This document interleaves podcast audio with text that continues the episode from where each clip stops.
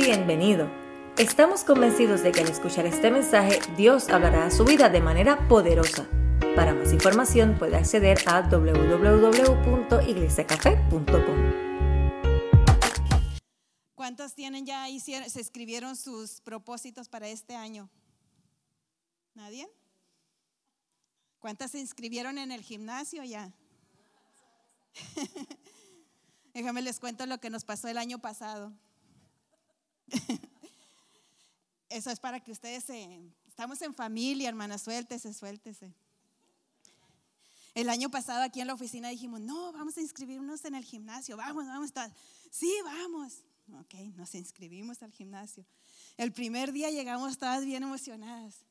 Y dijimos, no, no, no, no vamos a hacer pesas aquí ni a caminar acá, vamos a las clases porque tienen clases. Y miramos qué clases tenían. Decíamos, ah, tienen bicicleta y todas, ay no, bicicleta no porque nos va a doler la pompa acá. No, bicicleta no. Ella, ah, tienen zumba. Ah, pero está muy tarde. No, no, no, zumba todavía no. Algo que ya esté ahorita. Y dijimos, oh, pues tienen body pump. Ah, pues vamos al body pump. Ni sabíamos qué era, en qué nos íbamos a meter. Entramos a, a la clase. Dice la maestra, ok, van a necesitar pesas de las manos, pesas de, con barra y van a necesitar una cosa que teníamos ahí abajo en el, en el teste, en el piso. Y ella nos explicó, si ustedes es la primera vez que vienen, cójanla fácil, pesas livianitas. Y nosotros vamos, ah, esta está muy livianita, está muy livianita, 10 libras. Nos vamos, ya estamos hermanos, así que un, dos, tres y para acá y para arriba. Ahora con la barra y para allá y para acá. Pues hicimos toda una hora de ejercicio que todo el cuerpo se pompió. y salimos todas sudadas y todo, ¡yay! La hicimos, la hicimos. Con, caminando el primer día de ejercicio, ¡yay, yay! Otro día, santo Dios. Que me levanto y luego que voy para abajo, mi casa es de dos pisos y llego a los escalones y digo, Señor, ¿cómo voy a bajar aquí? me dolía hasta el pelo, hermanas. Yo decía, conté los escalones, 14 escalones, santo Dios hacía, hacía el brazo acá y me levantaba la pierna y yo, ay, ay, ay, ay, ay, ay. Y el eco decía, ouch. Y yo, ouch, ouch, Y el eco me decía, ay. Yo lloraba, el eco se reía y ahí vamos hasta abajo. Llegué, bajé los 14 escalones y llego y yo dije, ay, la hice. Y empiezo, mi teléfono se había quedado arriba. Y como no podemos vivir sin teléfono, ¿qué creen que hice? Sentada y de reversa, vamos, para arriba, ¿verdad? Vamos otra vez hasta arriba. Pero no se termina allí. Otro día teníamos un viaje a San Antonio, como 10 amigas y aquí nos fuimos, 10 mujeres. Llegamos a San Antonio. ¿Y qué es lo primero que se hace cuando llega a San Antonio? Ir al Riverwalk. So, ahí vamos. No, empezamos a caminar, nosotros caminábamos así. Había escalones, subíamos de reversa así. Pero así anduvimos toda la tarde ahí, se nos hizo noche. Y ya cuando dijimos, no, ya vámonos al hotel. Y habíamos rentado hotel en el Riverwalk, pero no donde está todo donde está toda la gente retiradito. So, habíamos que tener que pasar por lugares donde no había gente. dijimos, ok, Vamos a ponernos todas de acuerdo. Todas en equipo, ¿ok? Todas bien pegaditas aquí. Después de que duramos como una hora perdidas, porque no sabíamos por cuál lado teníamos que irnos, ahí vamos, caminando así y lo llevamos a una que estaba embarazada y ella caminaba así. todas juntitas, todas juntitas íbamos ahí. pasamos, veníamos por una parte que estaba oscura acuérdense, todas juntas, todas juntas, ahí vamos todas juntitas. Y luego venían unos hombres, ahí vienen unos hombres, unos hombres, caminen rápido. Y nosotros caminando así. y, la embarazada acá. Nos, nos, miran los hombres que venían y ellos se hacen acá como, ¿y estas de dónde vienen? buscando el platillo, a ver dónde está el platillo volador. Pero no se desanime, hermana. si usted se propuso de ir al gimnasio, vaya. Dijo Pablo, la carrera no es fácil. Pablo no, no hizo la carrera en un jardín de rosas. A él lo encarcelaron, a él pasó por muchas dificultades, pero dijo, puesto mis ojos en aquel. Si usted ya se comió una dona, no diga, ah, no, ya me la comí, ya no voy. Siga, siga, siga. Que ponga su mente en la meta que puso. Si usted se propuso que iba a servir al Señor este año más, hágalo. Amén.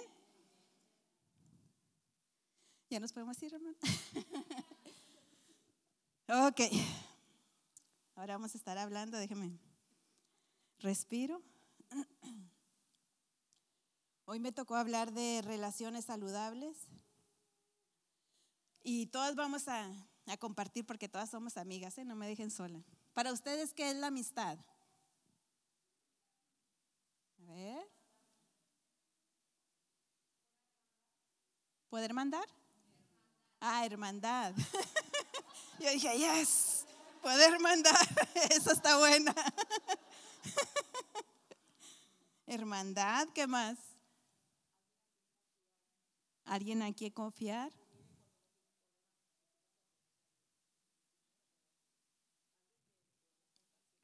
Amén.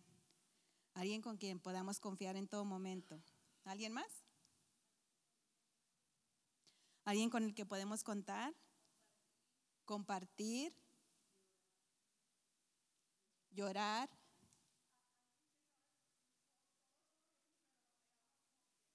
Amén. ok. La amistad es el afecto personal y puro y desinteresado compartido con una persona. Usted, usted se hace de, una, amigo de alguien no porque ese amigo esa amiga tiene dinero porque, ah, esta me va a sacar de este problema, no. Es un amor desinteresado. Es porque usted quiere ser su amiga, amén. Casi por lo regular siempre cuando estamos en el, en el grupo de amigas nos gusta hablar de mujeres de la Biblia, pero dije yo, ahora vamos a hacer algo diferente, ahora vamos a hablar de los hombres. pero vamos a hablar bien, hermanos, vamos a hablar bien en Primera de Samuel 17. Es todo el capítulo. usted lleva tarea para su casa, yo les voy a contar la historia que está ahí. Ahí encontramos la historia de, de cómo David, siendo un, un joven chiquito, guapo, pero chiquito, ¿verdad? Pequeñito, así como yo de mi estatura me imagino, cómo él va y vence al gigante Goliat. Se dice que en ese momento él, el rey era Saúl y, él tenía su ejército allá peleando contra los de Goliat, contra Goliat y sus, sus compañeros. Y dice la Biblia que aunque Saúl era un hombre alto, dice que Saúl era de todos los hombres, él sobresalía de, de los hombres para arriba, él era más alto. Pero aún así él tenía miedo de ir a pelear con Goliat. Imagínense cómo estaría Goliat de grandote. Estaba grandote, ¿verdad? Pero dice la Biblia que este, este jovencito David fue y dijo, hey, ¿por qué? Él ni siquiera estaba en la guerra, él lo mandaron a llevarle comida a sus hermanos. Y ya cuando llegó dijo, ¿por qué dejan que este se esté burlando de su pueblo? Mira cómo, de, nuestro pueblo, de nuestro Dios. Y dice que él dijo, no, no, no, no, no, no, esto no puede ser. Yo voy y peleo contra él. Y todos sus hermanos lo regañaron, no, cállate, tú quédate aquí, tú ni sabes lo que dices. Pero dice que él decidió de ir a pelear con Goliat. Y cuando le dijeron a Saúl, hey, ¿sabes que alguien quiere pelear contra Goliat? Dijo Saúl, oh sí, por fin alguien se animó a pelear contra ese gigante. ¿Quién es? ¿Quién es? Dice, mira, ven y sale David. Y eh, me imagino que Saúl hizo, ¿tú vas a pelear contra Goliat? Dice David, sí, sí. Dice, ok. Dijo Saúl, bueno, pues aquí vamos a ver qué tan fuerte es, ¿verdad? Traigan la armadura y pónganle la armadura a David para que él vaya y pelee contra Goliat. Pero dice la Biblia que David no pudo caminar con ella. Estaba muy pesado. entonces dijo David, no, no, no, no, quítenme todo eso. Ustedes conocen la historia, le quitaron todo, él se fue con su bolsita, con su onda y sus piedras, ¿verdad? Era lo que él usaba. Fue y vence a Goliat, lo tira, lo derrota, y como Saúl había prometido muchas cosas porque él quería que lo vencieran, él había prometido que les iba a dar la familia, les iba a dar a la hija, le iba a dar riquezas, le iba a dar un montón de cosas. So, cuando David vence a Goliat, va y, este Saúl dice que, lo hace ahí, que se queda a servir en, el palacio. no sabiendo Saúl que él ya había sido ungido como rey. ¿Entiendes? Pero mientras estaba allí, dice la Biblia en Primera de Samuel 18,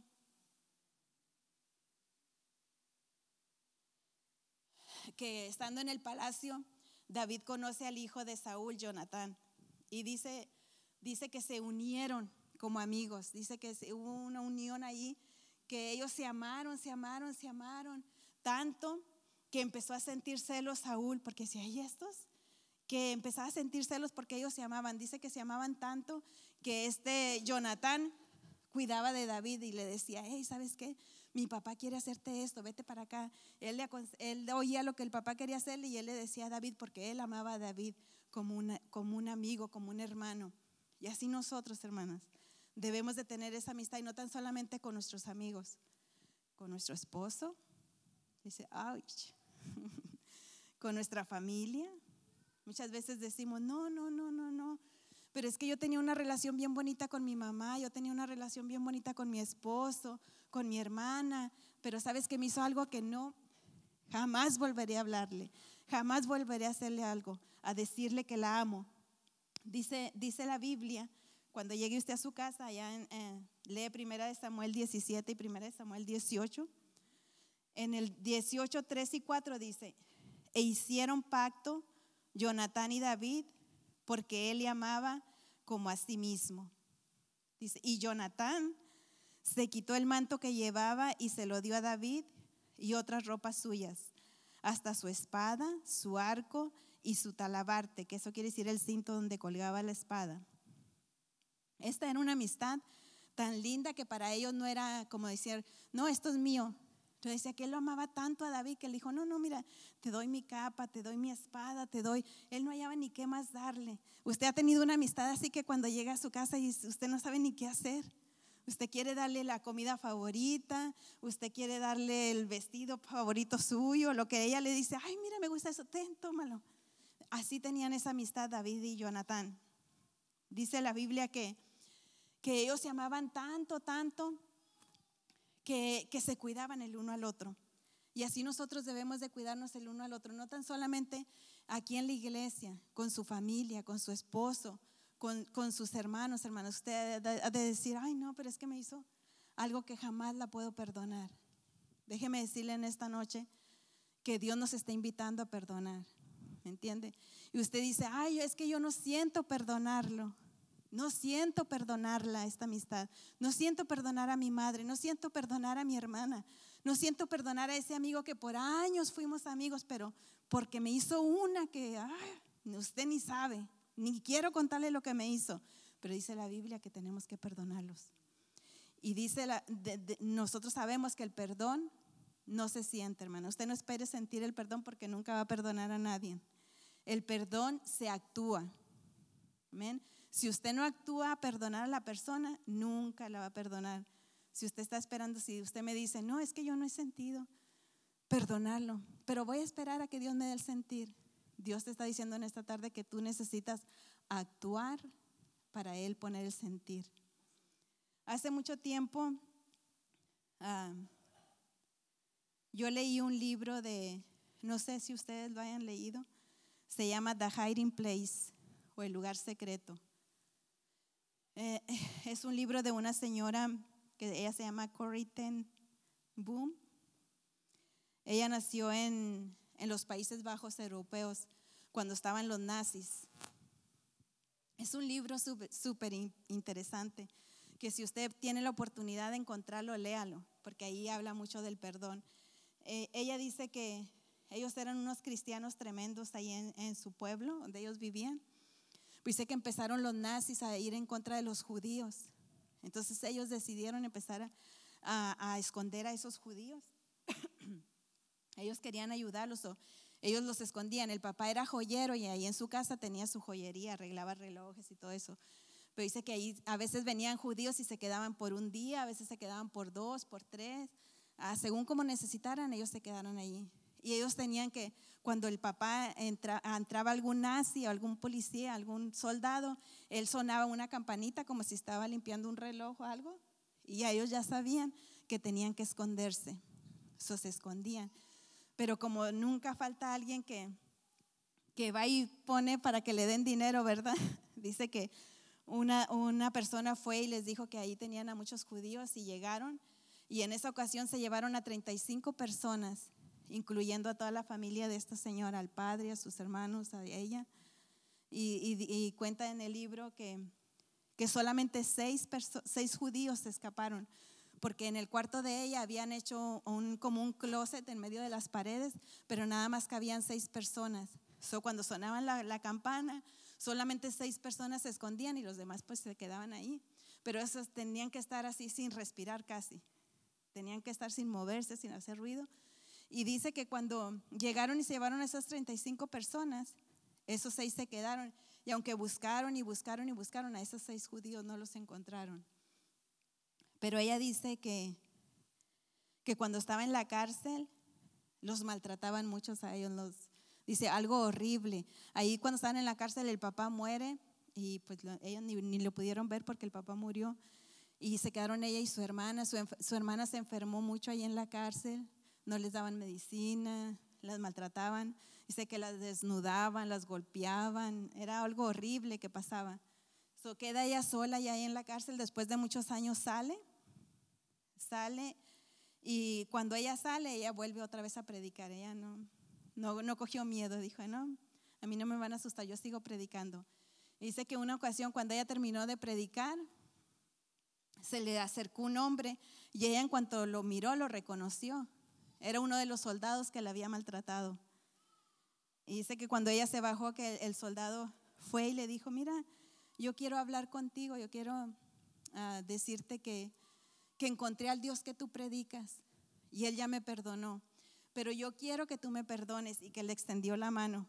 Ella dice que ella decía, Señor, tú sabes que yo no siento en perdonarlo yo no puedo, ayúdame Señor tú, ayúdame a mover mi mano, porque yo no siento en perdonarlo. Dice que ella oraba no por, porque le, ayudara a perdonar, sino para que le ayudara a mover la mano. dice que cuando, cuando ella pudo mover la mano para coger la mano del, del soldado, dice que cuando toparon las, las dos manos, ella sintió desde su hombro algo que empezó a sentir así como un, un calambre, algo, algo tremendo que se fue hasta las dos manos. Cuando entoparon las dos manos, dice que ella sintió un amor tremendo como nunca lo había sentido. Que le dice, te perdono hermano, te perdono. dice, ahí fue cuando yo comencé a sentir el amor de Dios como nunca antes lo había sentido. Pero ¿qué hizo ella? Actuó. No se esperó a sentir perdonarlo, ella actuó. So, nosotros tenemos que actuar, hermanas. Así como, como Jonathan y David actuaban, que se amaban y se decían, te amo, te cuido, yo voy a estar aquí contigo en las buenas y en las malas. Y, y como David pudo perdonar a Saúl de todo lo que él hacía, porque si usted lee la historia, usted sabe cuánto David, este Saúl fue y le hizo a David y cómo David lo perdonó. Dice que una vez estaban en las cuevas escondidos y ahí entró Saúl, estuvo ahí, David le cortó la, el pedacito de capa, pero dijo, yo no voy a poner manos sobre él porque él amaba a Saúl. Así nosotros tenemos que actuar y perdonar a los que nos han hecho mal. Amén. Vamos a mirar en Marcos 14, del 29 al 31.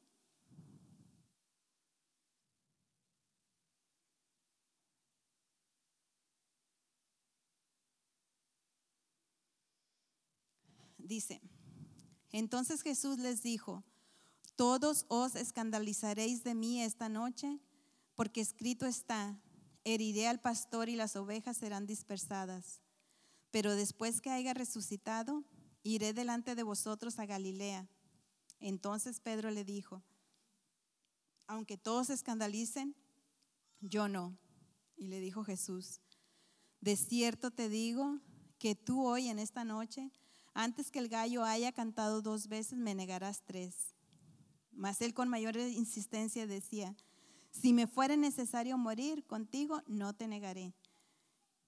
Y los demás también decían lo mismo, ¿verdad? Aquí es donde una vez Jesús reúne a sus discípulos y yo me imagino que los sentó a todos ahí y les dice, mira, les tengo dos noticias, una buena y una mala, ¿cuál quieren primero? Yo, me lo imagino así. Y él les dice, ¿saben que tengo que morir? Esa es la noticia mala, tengo que morir, pero la buena es que voy a resucitar. Y Pedro luego sale. Mí se me hace que Pedro tenía sangre hispana, no se podía quedar callado. él decía, Señor, pero no, no, no, no, yo no voy a permitir eso, no, no, jamás. Y Jesús, Pedro, Pedro, recuérdate que tengo que morir. No, no, no, Señor, yo si yo tengo que morir contigo, yo lo hago. ¿Entiendes? Y Jesús le dijo, ay, Pedro, no va a cantar el gallo para cuando me vas a negar y no nomás una vez, tres veces. ¿Entiendes? Y dice que, que en esa ocasión Pedro no lo entendió, pero después cuando llegaron y arrestaron a Jesús, dice que Pedro lo seguía de, lejos. Él no, no, iba ni tan cerca para que no lo aprendieran a él, ni tan lejos para que no se le perdieran, ¿verdad? Así como somos nosotros a veces, muchas veces que no nos queremos meter mucho al grupo de amigas, pero tampoco nos queremos alejar mucho aquí en medio. No, hermanas, tenemos que meternos bien completamente. Dice que cuando llegaron allá donde estaban ah, maltratando a Jesús, como hacían con esta señora, eh, el, Pedro decía, lo miraba así de lejos, lo miraba de lejos y le decía que lo miró una, una persona y dijo, oye, tú eras de él. No, no, no, no, no, no, yo no soy, decía Pedro, no, yo no soy. Y pasó otro y después, mira, sí, sí, tú eras. No, no, no, no, no, yo no soy. Y después le dijo una, una, mujer, sí, tú eres porque tú hasta hablas como ellos. Tú eres de ellos. ¿Y qué hizo Pedro ahí? Eh, Pedro, él empezó a decir maldiciones. Él dijo, no, no, no, no, no, no. Y empezó a salirle ahí palabras que, que después él cuando miró dice que cuando él, él, él, terminó de maldecir, cantó el gallo y ahí se acordó de las palabras de Jesús. Y eso hizo que Pedro se sintiera como diciendo, oh Señor, aquí perdí la amistad con Jesús. Yo le dije que jamás iba a, a maltratarlo, que jamás lo iba a dejar, que jamás, que yo estaría dispuesto a morir por él. Y mira ya, tres veces me llevó para apartarme de esa amistad. Dice la Biblia que de ahí sale Pedro bien triste. Él se va. Él se va y dice ya triste porque había perdido la amistad con Jesús. Si nosotros hemos dicho, Señor, yo siempre te voy a seguir. Señor, yo siempre quiero ser tu amiga. Señor, yo no te voy a dejar. Hermanas, hay que hacerlo día a día. Y, no desanimarnos porque uno de los días no pudimos leer la Biblia, porque no tuvimos tiempo, que diga, ya pequé, ya, ya Jesús no es mi amigo. No, Jesús sigue siendo tu amigo. No te desanimes, dice la Biblia en que, este Pedro sale, de ahí sale triste, él era pescador y Jesús le había dicho, yo te voy a hacer pescador de hombres. Pero ya después de que sale y que dice, yo ya perdí la amistad con Jesús, ya, ya, ya no tengo amistad con Él, ya lo acabo de negar. Tres veces Él sale y dice, bueno, pues ¿qué voy a hacer ahora? No tengo la valentía de ahorcarme como hizo Judas. No tengo, no tengo nada más que hacer, pues regresar al trabajo antiguo que tenía, ¿verdad? Y Él dice que se va otra vez a pescar.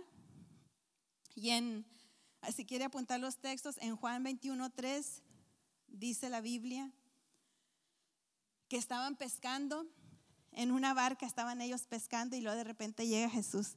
Qué lindo es Jesús, ¿verdad? Que Él nunca nos deja. Aunque nosotros le somos infiel, le faltamos día a día, Él sigue fiel a su palabra.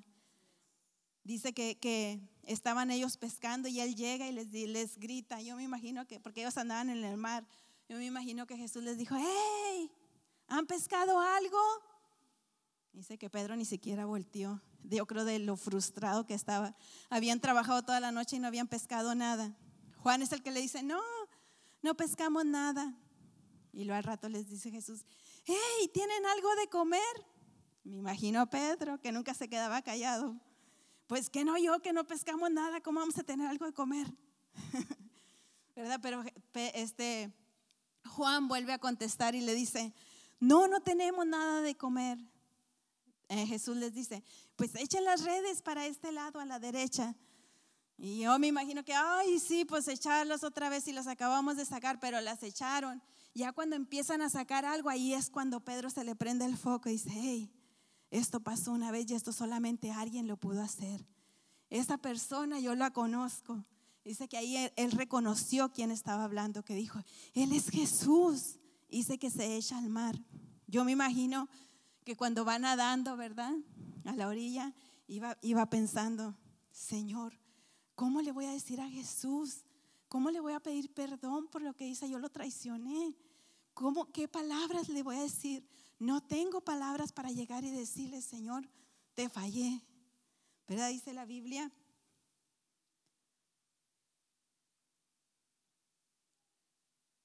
Que Pedro llega, pero Jesús es el que habla. Y le dice, ya no le llama por Pedro, le llama por su nombre, que era Simón. dice, Simón, ¿me amas? Ahí Pedro, me imagino que se quebranta. Dice, Señor, tú sabes que te amo. Él le dice, Simón, apacienta mis ovejas. Recuerda el mandato que yo te había dicho, que yo te iba a ser pescador de hombres. Le vuelve a decir la segunda vez, Simón, ¿me amas? Y Simón vuelve a decirle, Señor, tú sabes que te amo. Dice apacienta mis ovejas. Dice la tercera vez que le vuelve a decir, Simón, ¿me amas? Dice que, es, que ahí Simón se dijo, Señor, tú sabes que te amo, yo sé que te he fallado. Gracias. Yo sé que te he fallado, pero tú sabes que te amo. Jesús le dice, apacienta mis ovejas. Ahí Pedro reconoce el perdón de Jesús. Él lo había traicionado tres veces. Y Jesús le dice tres veces, ¿me amas? Yo te perdono, Pedro. Yo te perdono. Ahí conocemos que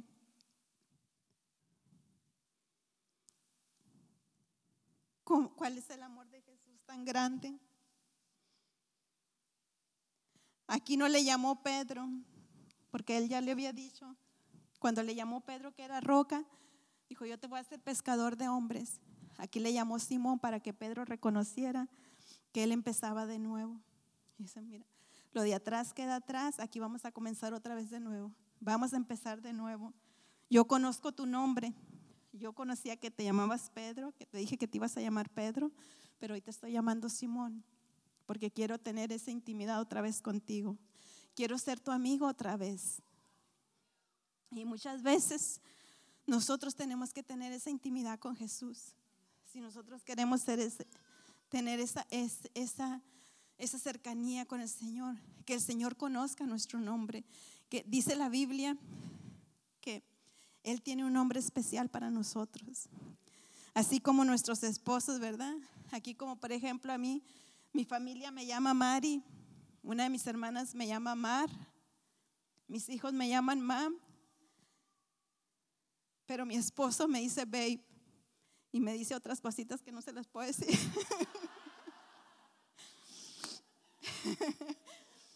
pero solamente porque tengo la intimidad con él, ¿me entiende? Aquí en la iglesia Él es el único que me puede llamar babe. Nadie me va a decir babe aquí en la iglesia. Porque yo tengo la relación esa con mi esposo, ¿me entiende? Dice la Biblia que así debemos de tener nosotros esa relación con Jesús. Pero, ¿cómo, ¿cómo quieres que Dios te llame? ¿Cómo quieres que te llame? ¿Por tu nombre Rosa? ¿María? ¿Delia? Dice la Biblia que Él tiene un nombre especial, hermana. Cuando nosotros tenemos esa intimidad tan cerca con Él, dice la Biblia que Él tiene un nombre que tan solo tú y Dios saben. Pero no creo que me lo crean a mí. Vamos a Apocalipsis 2.17.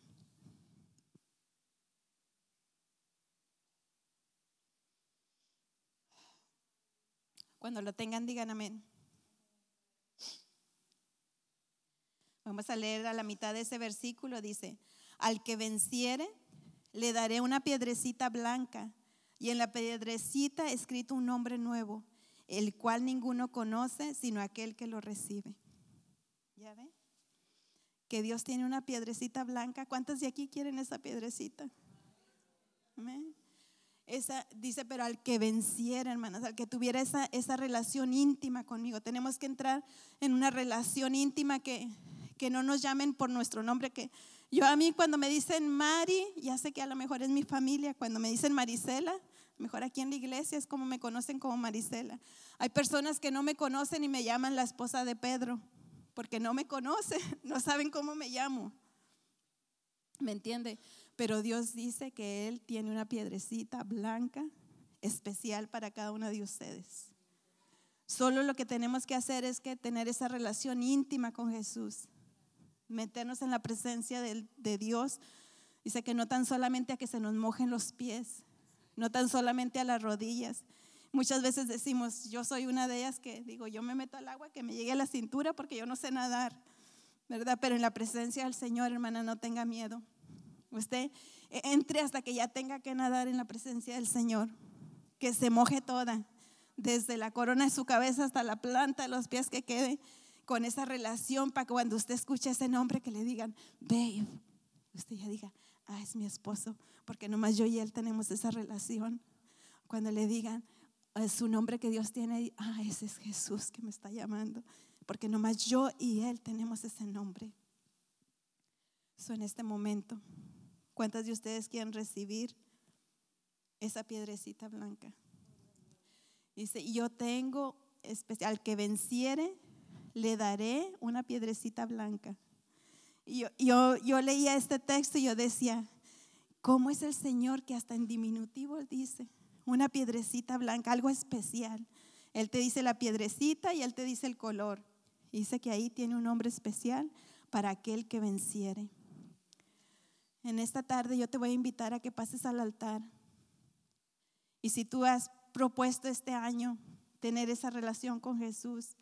Y como te dije al principio, quizás porque ya no leíste la Biblia, un día te desanimaste. No te desanimes, hermana. Sigue adelante. Recuerda que Dios tiene una piedrecita blanca escrita con un nombre especial. Yo no sé cómo tu esposo te llama a ti, ¿verdad? pero yo sé que tiene un nombre especial para, para ti, tu esposo.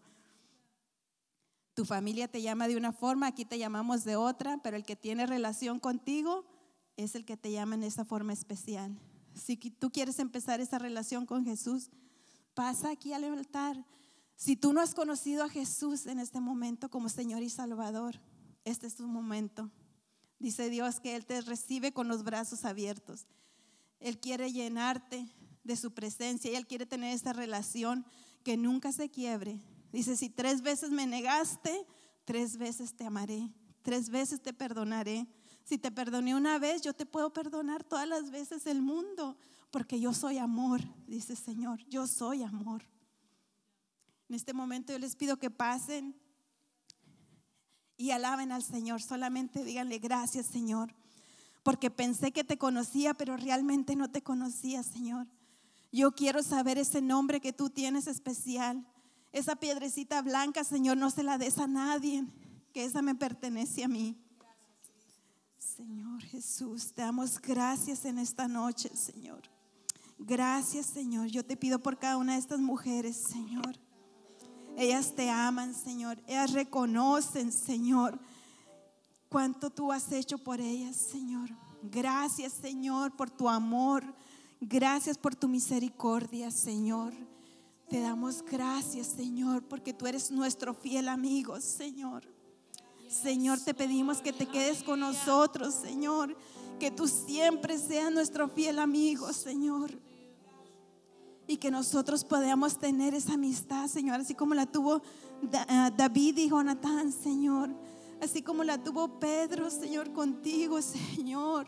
Que aunque te falló, Señor, tú lo perdonaste, Padre. Perdónanos a nosotros si te hemos fallado, Señor, porque cada día te fallamos, Señor. Pero, Señor, sabemos que tú tienes el poder para levantarnos, Señor. En el nombre de Jesús, Señor, te damos gracias, Señor.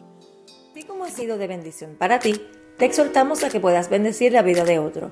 Recuerda, existimos para ser discípulos y hacemos discípulos para hacer la diferencia. Si deseas saber más acerca de Iglesia Café o dar alguna donación, puedes hacerlo a través de nuestra página de internet a www.iglesiacafé.com.